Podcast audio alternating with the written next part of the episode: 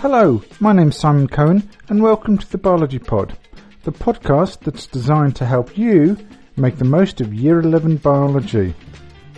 So why not get yourself a nice cool drink, find yourself a comfortable place to study, and let's learn biology. Hello and welcome to podcast number 3 for 2009, and we seem to be flying through the area of study 1, cells in action. I thought I'd do a, a special podcast as podcast number 3 for those students who missed the very beginning of area of study 1 that was looking at the chemistry of cells, the composition of living organisms, and what are living organisms. So this is just a little bit of revision aimed specifically at those people who missed the first week or so. Perhaps they transferred into the subject late, or they missed the, the Head Start program at, my school. Of course, oh, it will also be useful revision for any other students in case there was a question on it in our SAC next Thursday. And no, I don't think my hints can be any less subtle than that. So the first thing we did at the beginning of the year, if you can think that far back, was say what is biology? And we came up with the definition that biology was the science of the study of living things. And then we spent some time looking at the scientific method and how the scientific method works through developing hypotheses and uh, designing experiments to test those hypotheses and then considering the results of that to see if you have to revise our hypotheses uh, when we draw draw conclusions whether we're right or wrong. So that's the scientific method. We spend quite a lot of time talking about experimental controls and how best to use this scientific method. We also spent some time saying, well, if biology is the study of living things, how can we tell if something's alive? And we came up with seven, seven factors, if you like, seven indicators that something was alive. And the way to remember these is with the uh, initials of their first words, which spell out the word Mrs. Nerg. Okay, so we've got seven Mrs. Nerg words and these are M for movement, R for reproduction, S for sensitivity, N for nutrition, E for excretion, R for respiration, and G for growth. That's all organisms can move. Plants might move slowly, but, or just turn their leaves to face the sun, but they can move all living organisms can make uh, can reproduce either sexually, where they combine genes with another organism, or asexually, where they just make copies of themselves. But if they couldn't reproduce, you'd only have one generation and extinction. All living things are, have sensitivity. They can react to changes in the environment.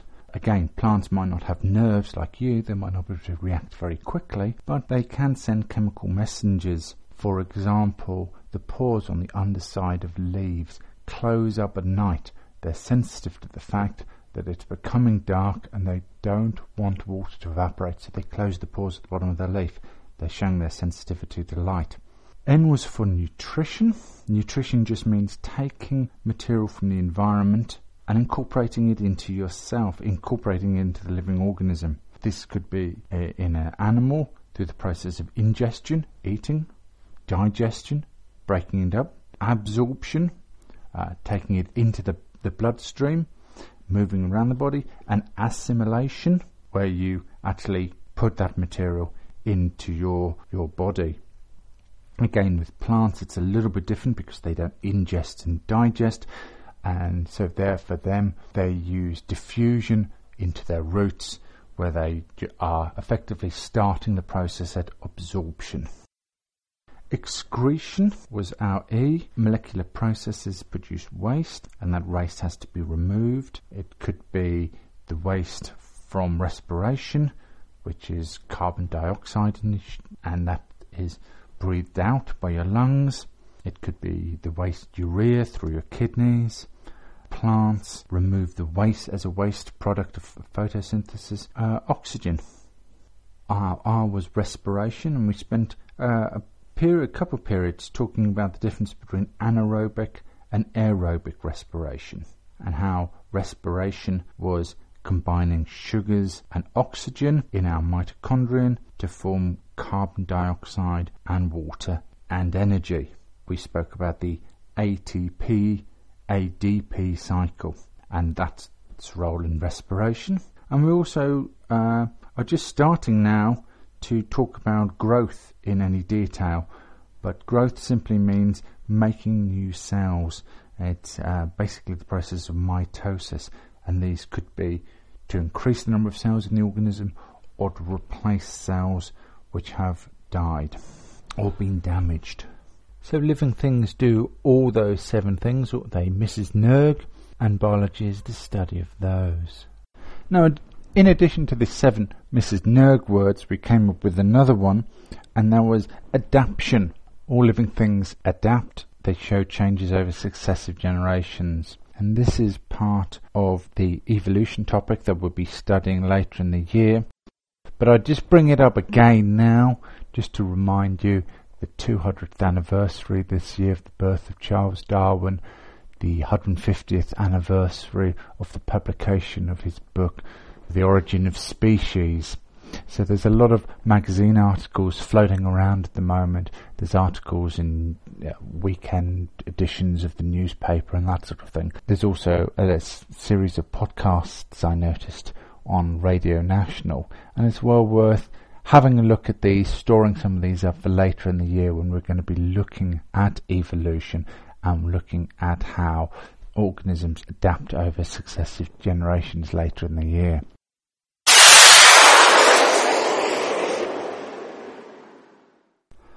So now we've decided what's alive and what isn't alive, we can start the main part of podcast 3, biological molecules. And in this we're going to be looking at those organic compounds which are compounds first discovered because of their association with living organisms. They're compounds mainly containing carbon and hydrogen. So if you want a definition of a biological molecule, a good starting place will be a molecule largely composed of carbon and hydrogen that is associated with the metabolism of a living organism. That's not to say that they're the only component of living organisms' chemistry. There's also a number of inorganic molecules. These are simple things like water and oxygen and carbon dioxide, a number of trace elements. But we're not going to be discussing them and their role in biological chemistry at the moment. What we're going to be looking at is trying to classify the biological molecules we see into a number of different types. So let's start with carbohydrates. Carbohydrates are a family of organic molecules that are made up of carbon, hydrogen, and oxygen atoms, and they range from simple sugars through to some very complex polysaccharides. So let's start with the simplest ones, and the simplest ones are the sugars monosaccharides.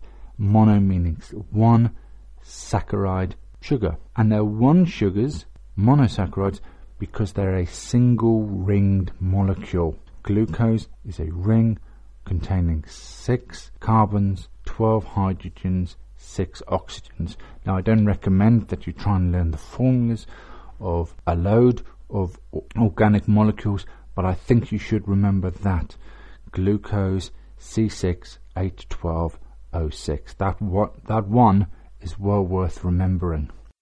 It's not the only monosaccharide, there's a number of them. Fructose, for example, is associated with fruit. If we had two monosaccharides and stuck them together, we'd have a sugar which is composed of two rings stuck together. And this is called a disaccharide. So a disaccharide is nothing more complicated than two monosaccharides joined together. A glucose and a fructose together, for example, makes a sucrose, which is the stuff you put on cornflakes. Two glucoses together would be a maltose, which is the sugar found in germinating seeds, in malt seeds. And these two together are a disaccharide, mono 1, di 2. The next stage is poly, which means many. and it's possible to contain many, many thousand of these simple sugars together into a long chain. A long chain of several thousand glucoses would be known as cellulose, and that's what plant walls are made of. They're effectively made of thousands of sugars joined together into long, simple chains. It's very similar in structure, incidentally, to chitin, C H I T I N, chitin, where long chains of glucose have been stuck together, but the nitrogen has been stuck onto the side of each of those links in the chain, and that is the material, chitin is the material that the exoskeleton of insects is made up of. Now, polysaccharides don't just play these structural roles, they're largely associated with the storage of energy. And when we hear of people saying about eating carbohydrates, what they tend to be talking about is eating polysaccharide. Poly, they don't mean they're eating a lot of sugar, they mean they're eating the complex long chain polysaccharides. And the one they tend to talking about is starch. Starch is found, for example, in potatoes.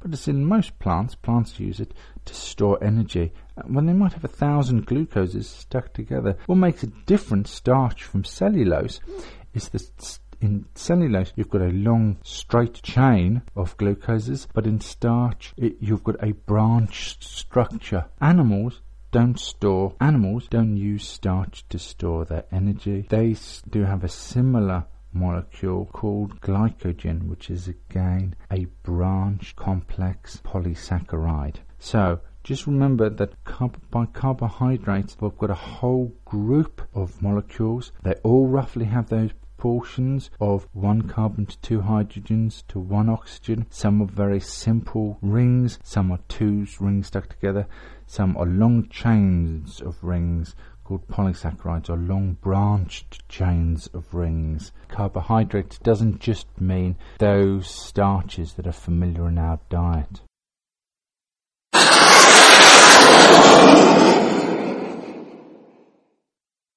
The second family of organic compounds I want to talk about are the lipids. These are the fats, the oils, and the waxes. Living organisms use lipids in a number of ways. They're a good store of energy, and around our f- muscles we have a layer of fat to provide the energy for aerobic respiration. They're also good protection. They're good protection from heat. If we're a whale, we'll have a layer of lipids to insulate us around uh, some of our organs, like our heart and our kidneys. We'll have a layer of fat that protects them from knocks and bumps. For a plant, on the top surface of our leaf, will often have wax that will prevent the leaf from evaporating too much. That's not there to protect the leaf from rain, it's to prevent evaporation. Lipids are also good chemical messengers, so they're a good type of hormone known as a steroid. And what makes them so useful is because the cell membranes are also made of lipids. So our cell membranes that are made of lipids around our cells, the steroids being made of lipids, can pass straight through and send their messages. So what do lipids look like? Well, they've got a glycerol head that looks a bit like a sugar, and they've got a number of fatty acid tails. So the question is, can we convert carbohydrates into lipids? If we eat a lot of starchy things, will we put on fat? And the answer is yes, we will, because we have enzymes which allow us in our cells to convert those carbohydrates, any excess amount of carbohydrates, into fats. Now, you wouldn't be expected to know the chemical formula for any lipids, but you would be expected to be able to recognize that it was the chemical formula for a lipid and not for a carbohydrate.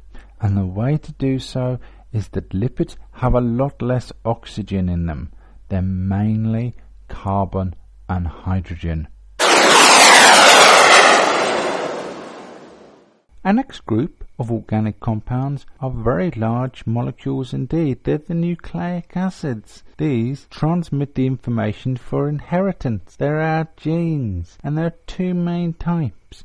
There's deoxyribose nucleic acid, DNA, and its little cousin, ribonucleic acid, RNA. But we can think of them as subunits called nucleotides. A nucleotide is a sugar that on one side is attached to one of four bases adenine, guanine, cytosine, and thymine, normally just abbreviated to A, G, C, and T. In RNA, the thymine has been replaced by uracil, U, which is a very similar molecule. Now, on the other side of the sugar, there's a phosphate, which then links to the next sugar, so they're held together in chains. RNA being a single chain and DNA being a double chain with the sugars attached to the phosphates all being on the outside and the bases being on the inside and then that wrapped around to form the familiar double helix. Now DNA and nucleic acids are such an important topic in biology that I'm not going to go into any detail at all here. I know it will be the subject of a later podcast. Which brings us to the last group, the amino acids and proteins. Now, amino acids, there's about 150 of them found in cells, but only 20 are commonly associated with proteins. What does an amino acid look like? Well, it's got a carbon on one end, and as carbons do, it forms four bonds. It forms a bond with a carboxy group and a hydrogen atom, and it also bonds to what's known as a an R group, and the properties of the R group determine the properties of the amino acid. When the amino acids are joined together into a sequence as determined by our DNA, they form what's known as a polypeptide chain because the bonds between them are known as peptide bonds. If you've got enough of them joined together into a very large molecule, a macromolecule, it's known as a protein. So that's what a protein is. It's a very long sequence of amino acids. Why are proteins important? Well, why are proteins important? Well, they form the structural components of our cells. They form their cytoskeleton. They're in the cell membrane and are attached to those little flags that tell us uh, that they're our cells and what type of cells they are. So they're very important in, in immunology. They transport materials around the cells. Some of them contract and are important in pulling parts of the cell uh, apart in cell division. And, perhaps most importantly of all, there are also enzymes, which are the biological catalysts which control all our metabolic reactions. So, in a very real way, life wouldn't exist without these proteins. And that brings us, I think, to the end of the podcast. It was going to be a very short podcast, and it turned out to be, well, as long as any other. But I hope it's been very useful. Now, don't forget, if you have any questions, just drop me an email at biologypod at gmail.com and I'll do my best to either answer you in a podcast, in a uh, answer you in a future podcast, or send you a reply. Until then, take care.